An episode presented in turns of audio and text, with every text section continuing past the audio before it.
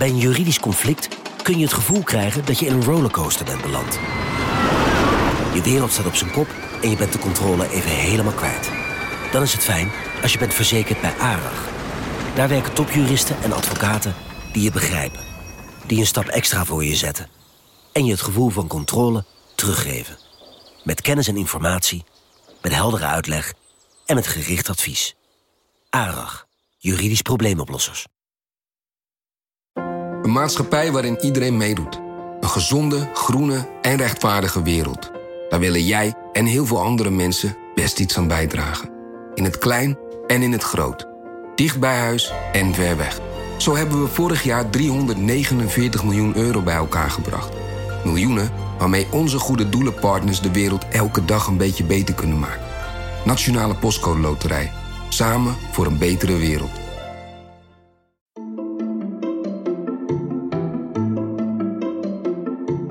Welkom. Wij zijn Onbehaarde Apen. Dit is een podcast van NRC over wetenschap.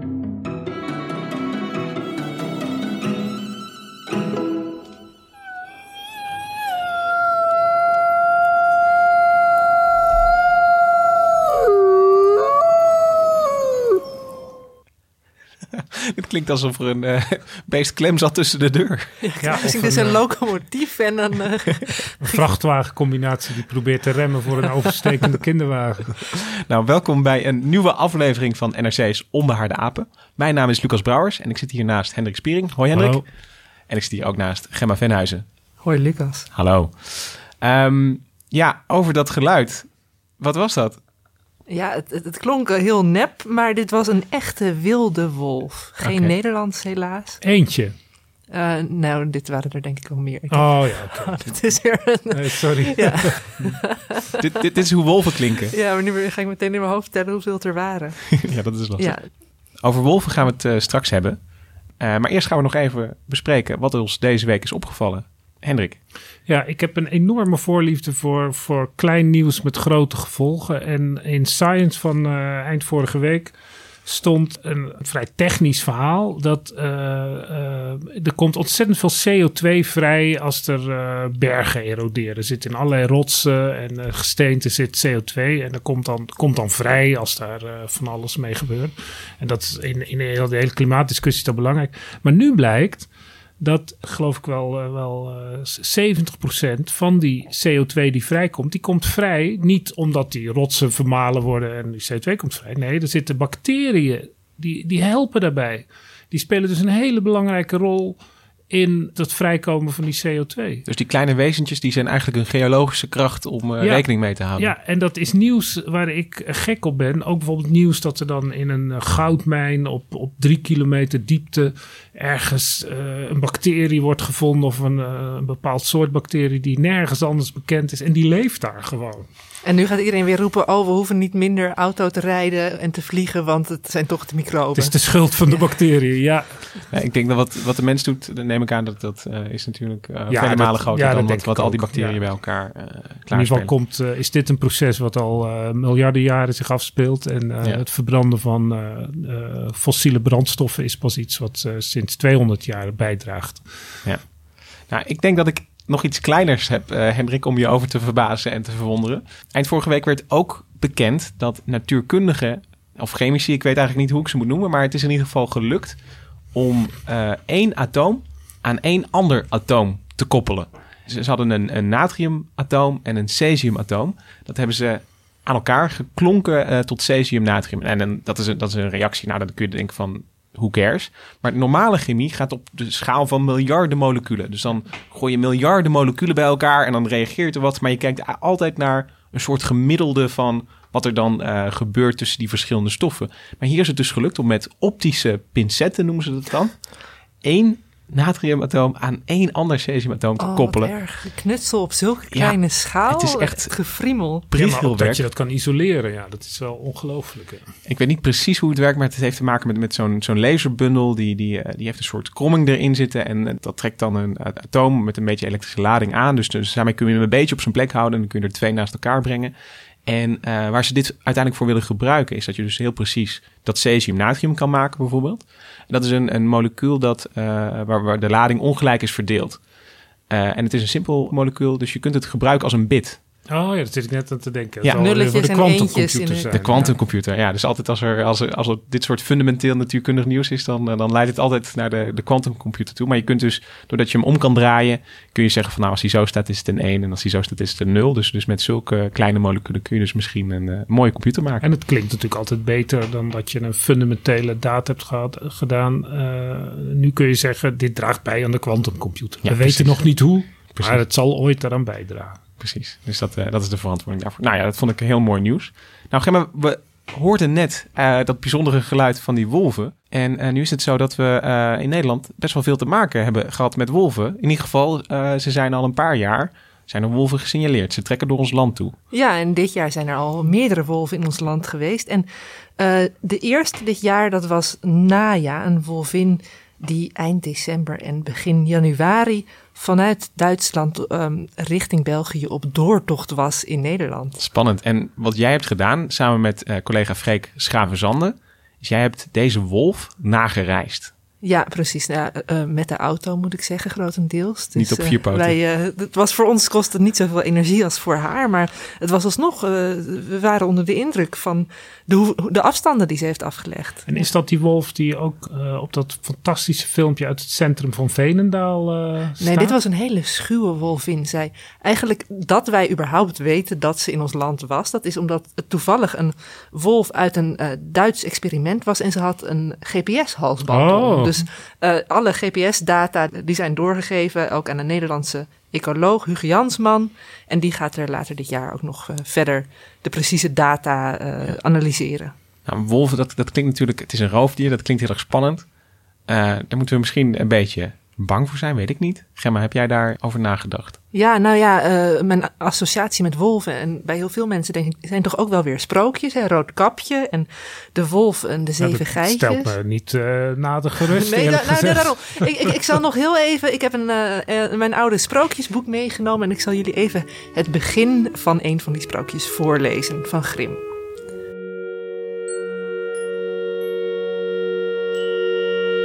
Er was eens een oude geit die zeven jonge geitjes had.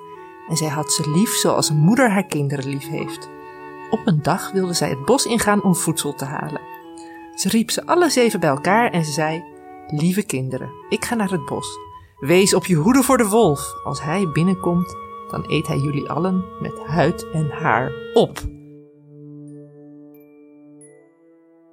Nou, vertel maar, hoe, hoe loopt dit af? Weten jullie het nog? Hij, hij heeft toch ook, volgens mij eh, eet de wolf inderdaad zes van de zeven geitjes met huid en haar Heel op. Goed, jij kent je klassiekers. Maar één klein geitje verbergt zich in de klok. In de klok, hè? Ja, dat, Ja. Ik, ik, ik, ik, ik zie ineens een soort plaatvormen die in mijn sprookjesboek stond. Ja, precies. Het was En- de staande klok, ja. Maar wat er dan uiteindelijk gebeurt, ik, ik neem aan dat, dat in de meeste gekuiste versies van sprookjes komen al die geitjes weer naar buiten op een gegeven moment. Ja, toch? maar dit is ook. De, de moeder komt thuis. Nou, kleine geitje vertelt mama, mama, broertjes en zusjes zitten in Ja. de wolf.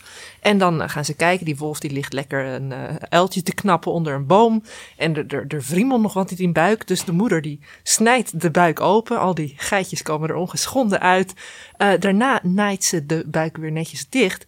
Maar eh, eerst stopt ze er wat veldkeien in. Dat vond ik zo'n mooi woord. Ze, ze, draagt haar, haar, jonge geitjes op om wat keien te verzamelen. Nou, Wolf die wordt wakker. Die denkt van, nou, ik heb nog steeds een goed gevulde buik. Ik ga even wat drinken in de put om mijn dorst te lessen. En hoppa, daar dondert hij in de put. Maar Ah. ik begrijp dus dat als zelfs een moedergeit een wolf aan kan, hoeven we ons er geen zorgen over te maken. Nee, precies. Dat, dat is de les die we hieruit kunnen trekken. Nou, het, En ik ik vroeg me af, er zitten wat kerntjes van waarheid in, in dit verhaal, toch? Wolven eten prooien met huid en haar op, denk ik? Ja, precies, zeker. Dus er, er zit de kern van waarheid in. En ook, hè, eh, hij, hij kan kleine prooien, zeker jonge geitjes, kan die makkelijk aan.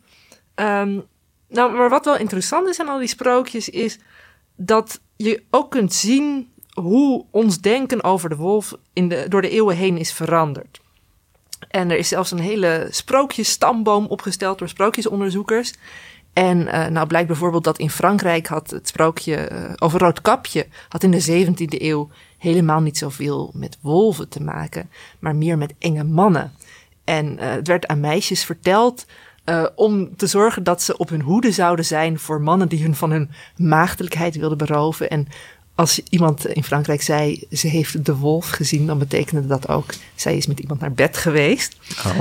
maar, maar hier, hier, wordt de wolf uh, als, een, als een beest dat veel mensen dan nog kennen, denk ik, in, in 17e eeuws Frankrijk.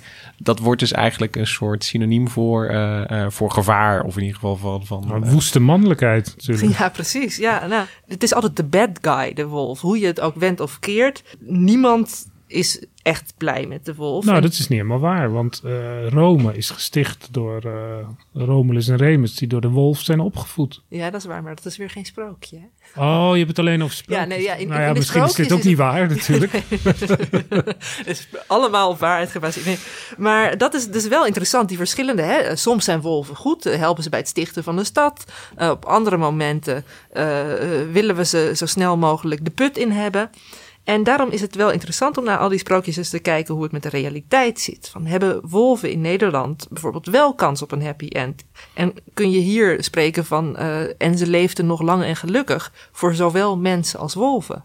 Wat... Maar je hebt dus een, een beeld van, van de wolf dat, uh, nou ja, de, de, de, PR voor de wolf, als, als je in ieder geval dat, dat naar die sprookjes kijkt, is slecht. Ja, en dat is ook niet helemaal onterecht hoor. Want uh, schrijver Dick van der Meulen, die heeft een uh, mooi boek erover geschreven. Een biografie van de wolf eigenlijk, Kinderen van de Nacht. Dat is echt heel grappig, want hij heeft daarvoor een biografie van Willem II geschreven. Ja, precies. Hij is helemaal op de wolven. Maar hij zegt in dat boek eigenlijk ook van wolven lijken ontzettend veel op mensen. En daarom zijn we tegelijkertijd zo gefascineerd door ze. En vinden we ze wel een beetje leuk, spannend.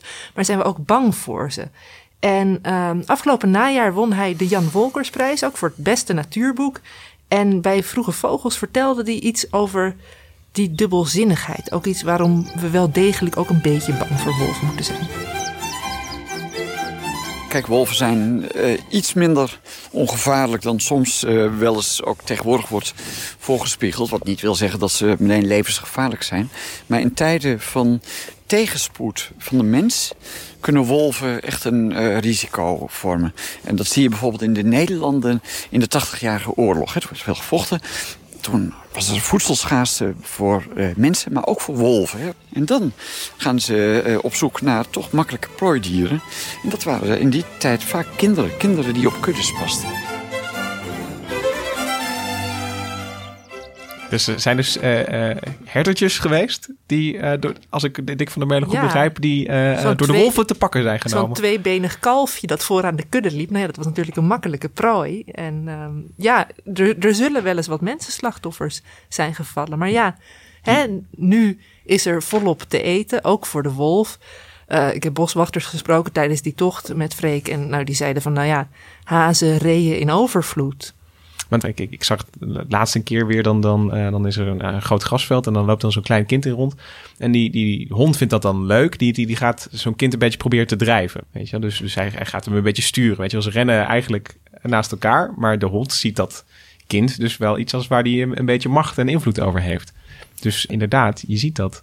Ja. Zo'n zo'n hond slash wolf. En, die kan zo'n kind makkelijk aan. Ja. Maar ja, het is toch wel een verontrustende gedachte, toch? Nou ja, het is wel interessant dat jullie nu over, over, over die honden beginnen. Want dat is inderdaad aan de ene kant als, als troetelwolf zijn, zijn, zijn we dol op de hond. Ik weet niet, uh, hebben jullie enig idee hoe lang ze al gedomesticeerd zijn? Uh, ja, daar heb ik. dat, dat, is een behoorlijke kwestie. Uh, er zijn in, in België zijn er mensen die, de, die zeggen dat de wolf al 30.000 jaar ja, op geleden. van een paar fossielen die ze ja. gevonden hebben. Ja, de, maar dat zijn dan nog een soort wolfshonden. Wanneer het echt duidelijk is dat er honden zijn uh, die, die echt nog met alleen nog maar bij mensen leven, dat is volgens mij 15.000 jaar geleden. Dus ja, dat je aan het, einde van de, ja. aan het einde van de ijstijd, de laatste ja, ijstijd. Er is ook een hele discussie of ze mee zijn gegaan naar uh, Amerika met de mensen. Het, ik ken de laatste stand niet, volgens mij wel. Dat is ja. volgens mij ook die datum van 15.000.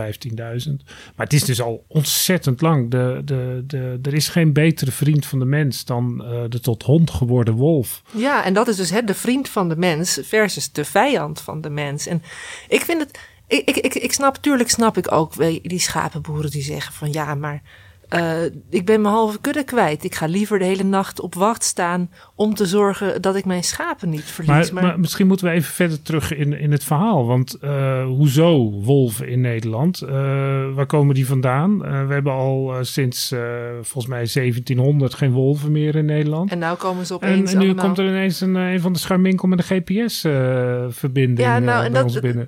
Duitsland is inderdaad een grote wolvenleverancier voor ons. Want die wolven daar, die, die, die, die roedels, die breiden zich ontzettend snel uit. Want, dus in de Bondsrepubliek Duitsland leven roedels wolven? Precies, ja. Ik geloof dat er nu iets van, van 72 roedels zijn. 72? Ja, en, en ecoloog Hugo Jansman die zei ook van ja, je hebt heel veel uh, toppredatoren, weet ik veel, noem de, noem de zeearend of zo.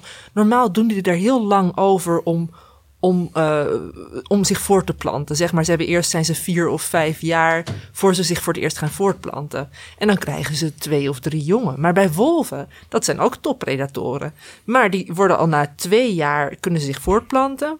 Uh, vervolgens kregen ze vijf tot acht welpjes. Nou, dat tikt lekker aan natuurlijk. En die roedels breiden zich uit tot op zekere hoogte. Maar vaak is het zo dat alleen het alfamannetje en het alfavrouwtje mogen paren.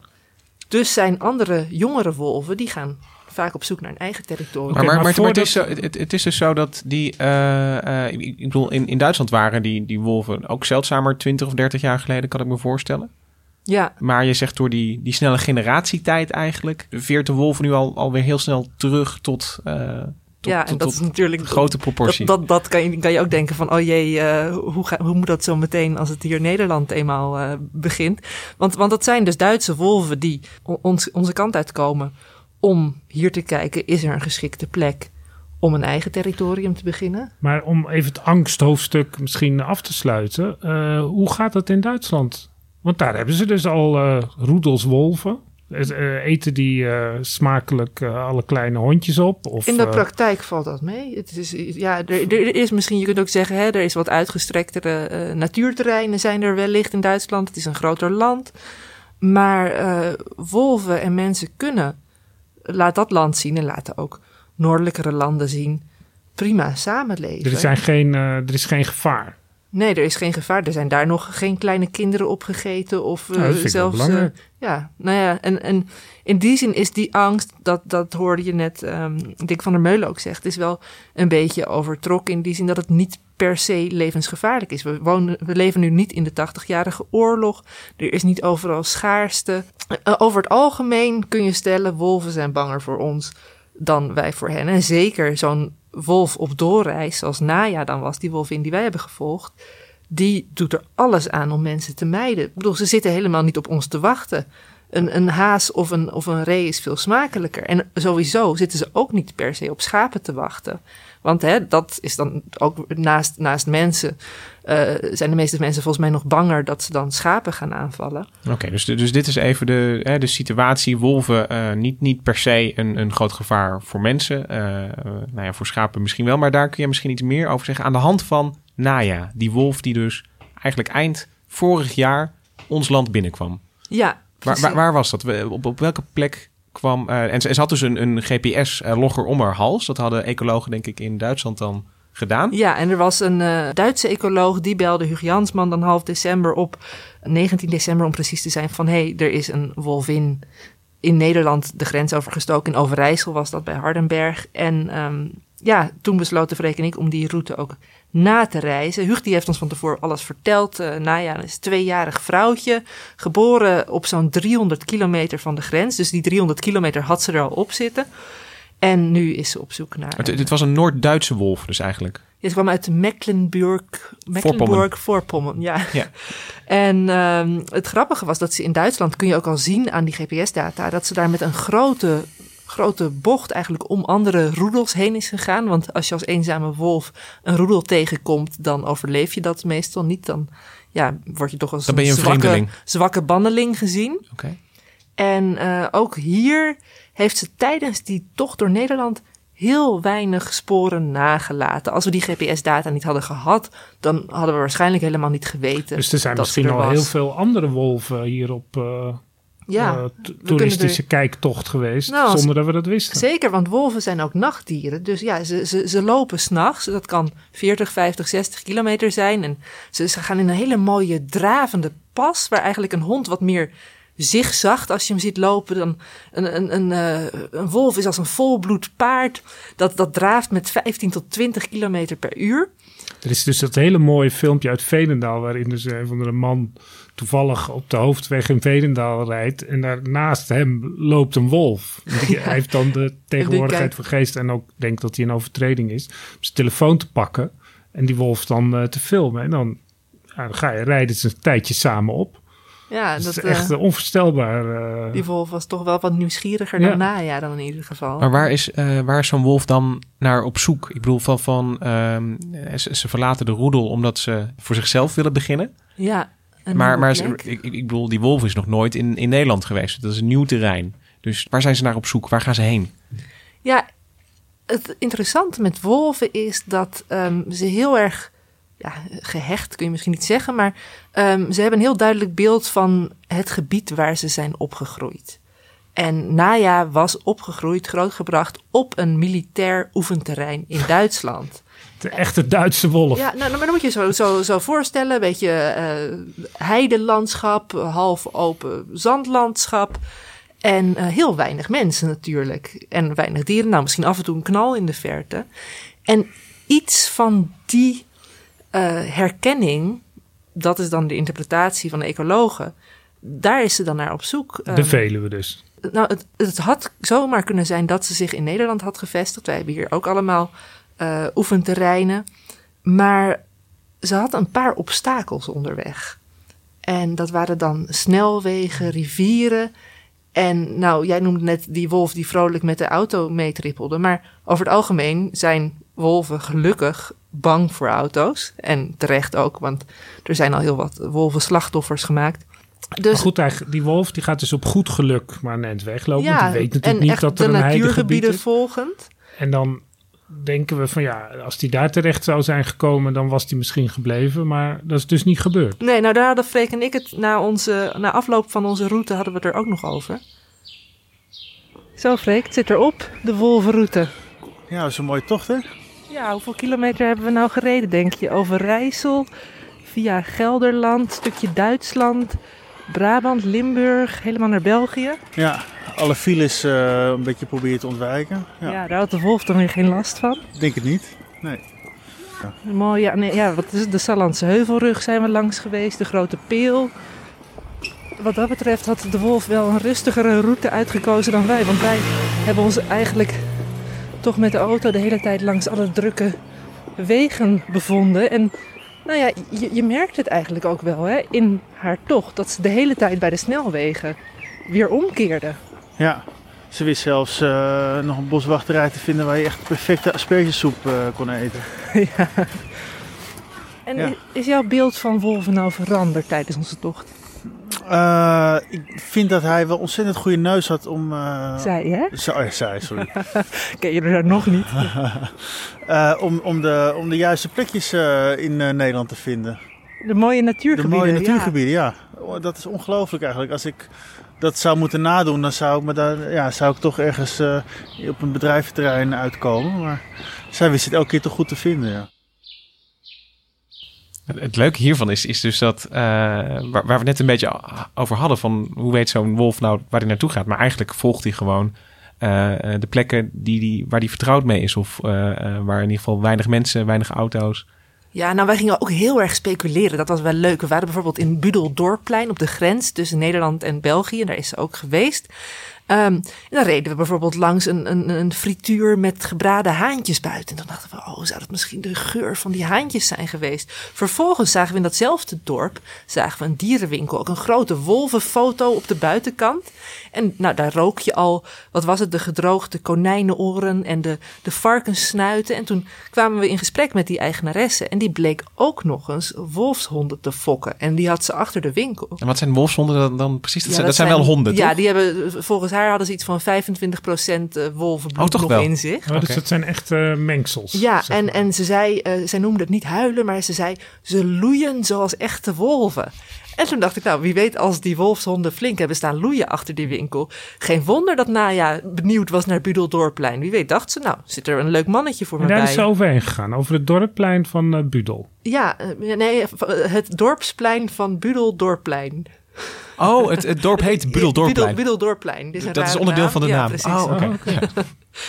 Maar ehm, ja, eh, het, het, het interessante is, eh Huug Jansman, die is ehm, ook naja achterna gereisd. En hij is natuurlijk veel meer een kenner dan wij. En hij vertelde mij bijvoorbeeld van... ehm, nou ja, dat je het onder andere kunt zien aan wolvenpootafdrukken. Dat die dus veel rechtlijniger staan dan die zigzaggende honden. Maar ook wolvenpoep. Wolvenpoep lijkt helemaal niet zo op hondenpoep. Ehm, het, is, het heeft vaak een heel mooi dun puntje, eh, net als vossenpoep. En dat komt door de vele haren in de keutels. En hij was ook bij Vroege Vogels te gast. En daar heeft hij met de presentator Menno Bentveld ook een mooi gesprek over de, de bijtkracht van een wolf. Ja, je hebt een foto bij je. Ik... Ja. Even, ja. Ja, wat zien we op deze foto? Ik zie uh, veertjes. Nou, het is misschien nog een stuk van 10 bij 10 centimeter huid met haren eraan. En verder is het alleen maar haar. De, uh, letterlijk het minder verteerbare deel van wat er van een ree overblijft. Oh, dit zijn haartjes. Dit is ik de dacht vacht van een ree. Een vacht van een ree. Ja, tussen het, ja, tussen het riet. Oh ja, en hier echt een, een duidelijk stukje vacht. Ja, ja, dat is het. Dat blijft erover. Dat is het. En daarnaast jaagt zo'n wolf ook op haasachtigen, met name hazen, maar wellicht ook konijnen. En daar vind je dan helemaal niets van terug, want die gaan in zich heel naar binnen. Maar zo'n ree, een schedel, een stukje gewei, hoefjes. Een groot verschil tussen honden en wolven is dat de, de bijtkracht van een wolf vele malen groter is. En botten is dus geen enkel probleem en sterker nog ontzettend voedzaam.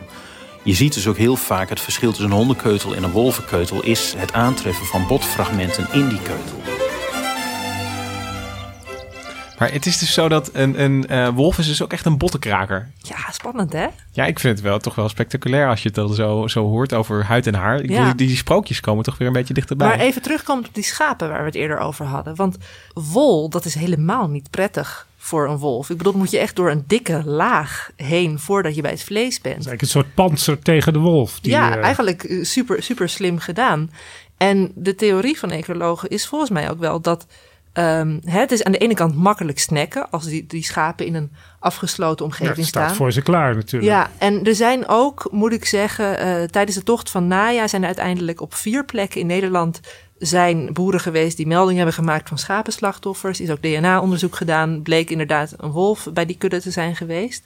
Dus ze heeft wel eh, schapen gegeten, maar relatief heel weinig. Ja, en, en, en moet een eh, boer dan oppassen als hij zijn schapen net geschoren heeft? Dus dat als die eh, schapen weer wat kaler zijn, dan... Nou, ik zag dit weekend lammetjes en ik ging ook denken van ja, die, die Ja. arme lammetjes en inderdaad net geschoren schapen, die zijn wellicht een veel makkelijkere prooi. Maar alsnog, eh, zeker weer met die doorreizende wolven, die willen helemaal niet bij ons in de buurt komen. Maar ik, ik, ik heb nog een... eh, eh, die, die wolf in het sprookje, die ging een, een uiltje knappen. Ja. En is het zo dat... Ik bedoel, Naja was een paar weken in, eh, in Nederland. Eh, van roofdieren weet ik, ah, ja, ze, kunnen, ze moeten in een korte periode eten ze dan heel veel, want dan hebben ze een prooi te pakken. Houden ze zich dan twee, drie dagen rustig daarna? Is het dan even niks eh, eh, jagen en uitbuiken? Of hoe, gaat dat precies? Nou, dat is inderdaad wel interessant. Feast en famine noemen ze dat ook wel. Dat ze tot 10 kilo kunnen wolven eten. Dan moet je ervan uitgaan. Een wolf is, zo iemand als Naya is 40 kilo. En dan 10 kilo voedsel in je maag. Dat is nogal wat. Dus dan draaft het niet zo lekker meer. Dus die keien van eh, de moeder eh, geit, eh, die, die kloppen wel. Ja, zeker, zeker. Maar ehm, het, het was dus bij Naya ook zo dat haar, haar patroon bestond eigenlijk uit een paar dagen lopen en dan weer een paar dagen op een rustplek. En in die dagen, ehm, nou, had ze dan bijvoorbeeld een ree. Je kunt als wolf best wel toe met één ree voor, voor drie dagen. En ehm, waarschijnlijk komt dat ook uit de meer gedetailleerde GPS-data zometeen, dat ze dan herhaaldelijk terugging naar diezelfde ree. Als je niet gestoord wordt als, als wolf, dan kun je gewoon lang Oh, dus dan ligt hetzelfde prooi toe. Enkele Dier, dagen. dode dieren ligt daar gewoon. En dan, eh, Ja, ja, en dat zijn is geen dus- andere wolven natuurlijk. Nee, en dat is het nadeel met die schapen bijvoorbeeld ook. Dat daar heel veel rumoer ontstaat natuurlijk. En die hele kudde onrustig. En die springen allemaal weg. Dus de wolf gaat van, de ene naar, van het ene naar het andere schaap toe. Eh, En allemaal ja, of allemaal half dood, maar uiteindelijk eh, eh, heeft die boer daar dus niks aan. Nee, dat... maar, de, maar, de, maar de wolf bedoel je, denk ik. De wolf heeft er niks Nee, aan. nee, nee, maar uite- uiteindelijk eh, zijn, zijn er dus alleen maar, alleen maar slachtoffers en de wolf is er niet. Inefficiënt niet gedrag, we Heel dan. inefficiënt gedrag, ja. Nee, maar, Maar- dus, het- dus, dus voor de wolf is het eigenlijk ook... is een ree een, een fijnere prooi? eh, is een haas een fijnere prooi dan, eh, dan zo'n schaap uit zo'n kudde? Ja. Ja, Maar en goed, je je- zag ook veel, veel hazen- en konijnenactiviteit eh, op de plekken waar ze geweest was. Dus heel veel pootafdrukken en zo. Dat je nou, kunt nagaan, die zullen allemaal wel eh, hebben geprobeerd om... eh, Die zijn teruggevonden op de route van Naya. Zijn, eh, zijn Ja, nou, vluchtende kijk- hazen gevonden. Ja, Hug Jansman die is dus ook langs die route geweest en die wist waar ze geweest was en wist dus daardoor ook waar hij op moest letten en vond naast eh, die paar haren waar hij het net in het fragment over had, vond hij dus ook op verschillende plekken niet alleen wolvensporen en wolvenkeutels, maar ook hazensporen. Maar als ik het mag zeggen, eh, voor deze Duitse wolf moet Nederland een walhalla zijn geweest. Geen concurrenten, reeën, hazen, eh, Ja. rustige plekjes waar je blijft. Waarom loopt zo'n dier door? Nou, en dat is dus het bizarre, maar daar hadden we het net al heel even over. Hè? Dat, dat terrein uit haar jeugd. Ze verlangde onbewust dan naar een soort militair oefenterrein, maar steeds lagen er weer snelwegen of, of eh, andere obstakels in de weg. En uiteindelijk is ze zo, zonder het te weten natuurlijk, de, de grens met België overgestoken. En daar kwam ze terecht bij Leopoldsburg. Ook weer een eh, militair Echt waar. oefenterrein. Ze verlangt naar die knallen bijna. Je zou ook zelfs kunnen dat het misschien ook soort van, van, van ingeprent is. Maar het zal vooral te maken hebben met een lage dichtheid aan mensen. En weer een beetje dat, dat zanderige Hmm. eh, heideterrein. Niet de geur van kruid. Ja, wie weet de geur van kruid. Eh, Heerlijk toch, de geur van kruid. En eh, ja, Hugo, Hugo Jansman was ook de gast bij de Vlaamse tv-zender TVL. En daar vertelde hij nog wat meer over Leopoldsburg. En wij denken dat Leopoldsbrug dus daarvoor het meest interessant is. Dat is de eerste plek die qua leefomgeving, bos en heide en zandbanen, lijkt op wat ze kent vanuit haar jeugd. En waar daarnaast ook nog eens heel weinig menselijke activiteit is. Maar eh, hoe loopt het af met deze Naya? Heeft ze nu haar thuis gevonden? Ja, leefde ze nog lang en gelukkig. Nou, Naya die eh, leeft vooralsnog al maandenlang daar eh, op en om het terrein van Leopoldsburg. Er zijn geen hekken, dus eh, soms, laatst was ze ook weer s'nachts gesignaleerd bij een eh bosspeelterrein. Dus in die zin, ja, zoekt ze toch ook wel, komt ze wel een beetje in de buurt van de mensen. Ja, maar dat was alleen door, de camera's. speelterrein. Ja. Gelijk alarm natuurlijk. Ja, nee, dus, eh, maar daar was het dan s'nachts, toen er geen, geen kinderen waren. Maar dat was door camera's eh, geregistreerd. Maar wat wel sneu was, het was bijna van een sprookje in een heel mooi liefdesverhaal veranderd. Want er was ook een, een mannelijke wolf op, ja, wat was het, 10, 20 kilometer afstand. In België. Er, waren, In er zijn al wolven in België dus. Ja, er zijn eh, meerdere wolven ook in België ges- En, en deze was ook gezenderd. Dat ze, dat ze daarom weten dat ze... op- Nee, die was gewoon gesignaleerd. Ah, Maar ehm, ja, die wolf leefde niet zo lang en gelukkig, want die werd doodgereden. En Ja. nou is het natuurlijk niet gezegd dat ze ook een eh, romantisch liefdespaar hadden gevormd. Hè, dat, dat, dat, dat, dat, dat bedenk ik er graag bij. Maar wolven hebben, net als mensen, toch wel hele sterke voor- en afkeuren. En zet een mannetje en een vrouwtje bij elkaar en het is eh, verre van zelfsprekend dat daar ook jonge welpjes uit voortkomen. Maar het had gekund. Maar het had gekund, ja. Ja. Maar dit is, eh, ehm, dat hoor je toch vaak van wolven die dan eh, in, in, in Nederland zijn of in onze omringende landen. Ze worden zo vaak aangereden. Ja, ja. Dat, dat, dat is toch... eh, maar dat is natuurlijk ook het meest logische. Er is ook, ik ken ook een science fiction boek. Dan landt er een alien. Nou, je mag raden wat er gebeurt. Die wordt natuurlijk onmiddellijk aangereden. nee, Ja, maar dat is, er- is er plaats voor aliens, wolven in druk, drukbevolkte gebieden? Ik Ja. bedoel, hebben wij de wolf voldoende te bieden, nog los van eh, willen wij de wolf hier? Nou, ik, ik vraag me dus af of zo'n, eh, eh, hè, dat, dat Leopoldsburg, of, of dat, zou dat in principe een, een geschikte plek zijn voor een roedel? Zou die daar kunnen bestaan en, en een beetje gedijen? Want dan heb je er toch al gauw acht, neem ik Ja, aan. maar dat gebeurt in Duitsland dus ook en dat gaat prima. En er Ja. is ook, ook eh, vreten zat. Maar eh, het probleem is inderdaad, als er meerdere roedels komen, dan zijn al die A-locaties zometeen bezet. Ja. Andere wolven die dan nog op een militair oefenterrein willen, die hebben daar geen plek. Nou, dan gaan ze misschien naar een natuurgebied. speelterreintje. Nee, maar dat is, weet je, eerst komt dan misschien de Sallandse Heuvelrug en, en, en de Grote Peel en eh, al die andere gebieden waarna ja wel een paar dagen is geweest, maar toch weer besloten om nog even verder te zoeken. Maar uiteindelijk kan het ook zo zijn dat er wolven zijn die zich echt in cultuurgebied vestigen. En dan inderdaad wel vaker op rooftocht gaan. Kijk, ook sinds Naya maanden al eh, in België leeft, heeft ze geloof ik nog maar één keer een schapenslachtoffer gemaakt. Nou ja, maar er zijn ook vossen die in de stad eh, wonen. Die heb ik ook wel eens gezien. eh, Ja. toen ik een keer s'nachts nachts door Rotterdam fietste. Maar een vos en een wolf is, is nog wel een... een Ja, een maatje verschil, ja. Maar ik, ik, ik vroeg me ook af, is het, eh, we hebben het een paar afleveringen geleden gehad over de Oostvaardersplassen. En een van die dingen die dan altijd over de Oostvaardersplassen wordt gezegd is van ja, we hebben daar maar een half ecosysteem, want er ontbreekt, eh, het ontbreekt daar aan roofdieren. ja. Zou- zou de wolf een daar een- een- passen? Ja, zou dat, Ja. Een, een, eh, zou dat werken? Zou dat, of, of denk, Ja, denk je dat dat, een denk- van de, de problemen die, die we daar hebben met die overbevolking eigenlijk elke, elke winter, zou, zou een wolf daar kunnen helpen? Het, het zou wellicht een hele natuurlijke eh, toevoeging zijn aan het systeem. Maar dan is. We, we kunnen niet die wolven natuurlijk zo. Ja, we kunnen het wel proberen. Hoe le- leggen, we allemaal, leggen we ja. allemaal reeën eh, op het spoor van de wolf?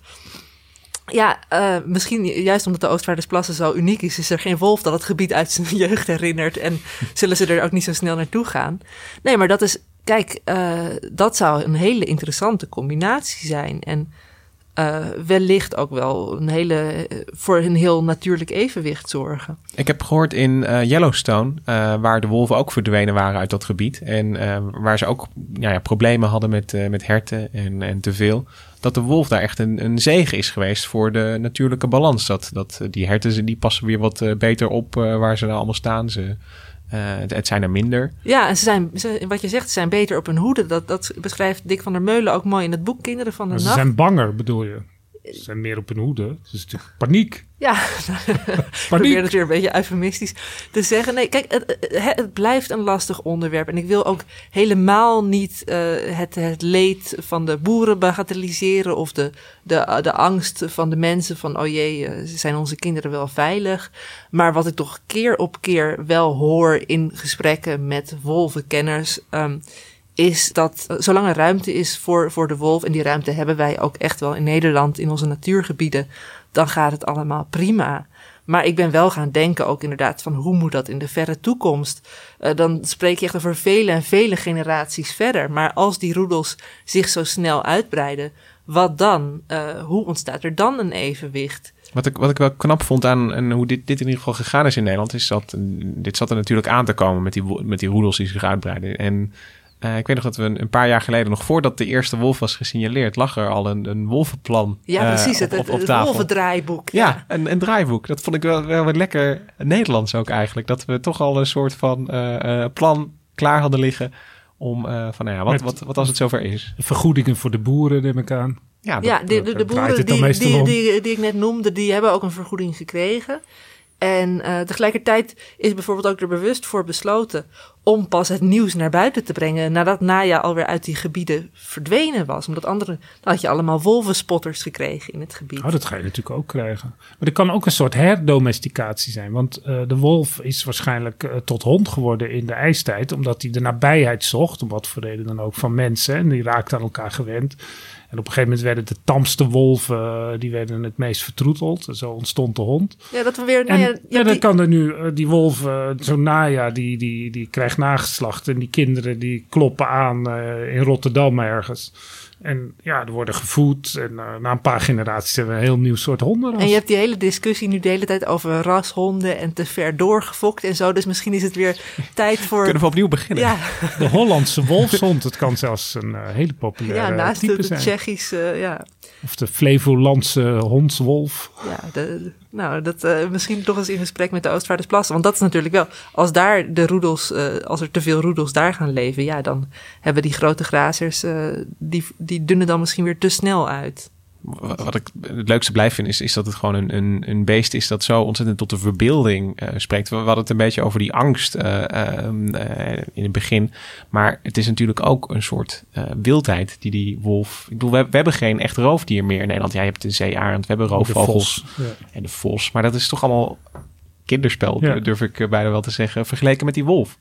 Nou, het interessante is dat de wolf ook uh, aanspreekt door zijn, door zijn trouw aan elkaar. En, en de, de, de, de roedel als, uh, als, als groep die voor elkaar opkomt en uh, onder duidelijke leiding staat. Bij de padvinderij, Akela, dat is een wolf.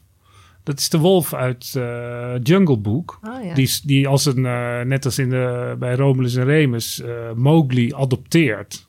En dat is heel interessant, want je hebt het over die sprookjes. Maar in dit boek is de wolf een wijze figuur, een verstandige uh, vrouw. En het mannetje speelt natuurlijk ook een rol. En er zijn allerlei beelden van, uh, van wolven. Maar meestal gaat het toch wel om kracht en ook wel een zekere, hoe zeg je het, rukzichtloosheid. Ja, Dracula die noemden ze de kinderen van de nacht. Daar heeft Dick van der Meulen ook die titel vandaan. En dat spreekt ergens ook wel een soort liefkozing. Dracula noemde ja, Dracula, de Ja, dat is oké, okay, een, een, vampier die van wolven ja, hield. Maar um, het, het, is Goeie wel... aanbeveling. Ja, je, had net, je had net die mooie... Hè, over, die, over die roedels en dat zorgzame. En dat is ook wel... Ergens kunnen wij ons heel erg identificeren wel met de wolven. En Um, ja, je hebt ook eh, in Van den Vos Reinaarden heb je ook de wolf Isengrijm. Ja, maar dat is een beetje een sukkel, geloof ik, toch? ja, aan de ene kant maken we hem soms wat, wat, wat dommer dan die is. Maar we, we vermenselijken hem ook wel graag. En ja, wolven zijn ook een beetje nomadisch, een beetje nieuwsgierig naar nieuwe gebieden. Het is ook een Duitse, Duitse jongensnaam. Namelijk zo dat die Duitse wolven. Want uh, Mozart heet ook Wolfgang. Dat is natuurlijk een hele bekende. Maar kinderen in, Amsterdam heten tegenwoordig ook, ook Wolf. Oh, dat ja, en dat gaat misschien hand in hand, in hand gaat dat samen met. Uh, Ze worden nooit kip genoemd, vast me op. je zegt over die wolven en de nieuwsgierigheid. Er zijn uh, gedragsexperimenten gedaan met, uh, met wolven en honden. En wat er altijd uitblijkt is dat uh, ja, die honden zijn zo afhankelijk van mensen. Als ze dan een taakje moeten doen, dan is er uh, de reflex van een hond is altijd om naar zijn baasje te kijken. Zo van, hè, gaat die helpen? Gaat die met dingen? En die wolven die vertrouwen veel meer op hun eigen intelligentie. Die gaan uh, die, die, ja, die hebben vertrouwen, die, uh, die gaan zelf op onderzoek uit. Die laten die, die mensen. Wild. Ja, ja. Zijn wild. ja, dat zei ook weer die, die vrouw die de wolfshonden fokte. Die zei ook van, nou ja, het zijn veel meer wolven met een uh, heel eigen karakter. ze hebben daardoor ook wel weer, ze willen jou best als leider van de roedel zien. Maar dan moet je wel heel consequent zijn. Dus duidelijke signalen geven, ook voldoende tijd met ze doorbrengen. Want anders gaan ze gewoon hun eigen gang. Duidelijk zijn voor de wolf. Ja. Ik hoop dat ze het wolvenplan gelezen hebben. Dan, uh, dan weten ze precies wat ze kunnen verwachten. Ik heb nog een gruwelijk verhaal. Oh? Ja. Namelijk uit de Germaanse mythologie. Daar heb je de, de, de wolf Fenrir. En het, aan het einde der tijden zal hij Odin opeten. En dan is alles afgelopen.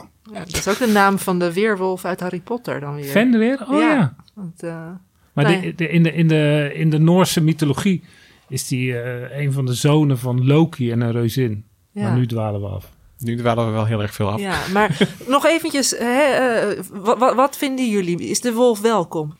Ik zie de wolf wel graag. Ik, gewoon, ik vind het een fijn idee dat, waar we het eerder ook over hadden, over die wilde natuur. Daar vind ik dat een roofdier wel bij horen eigenlijk.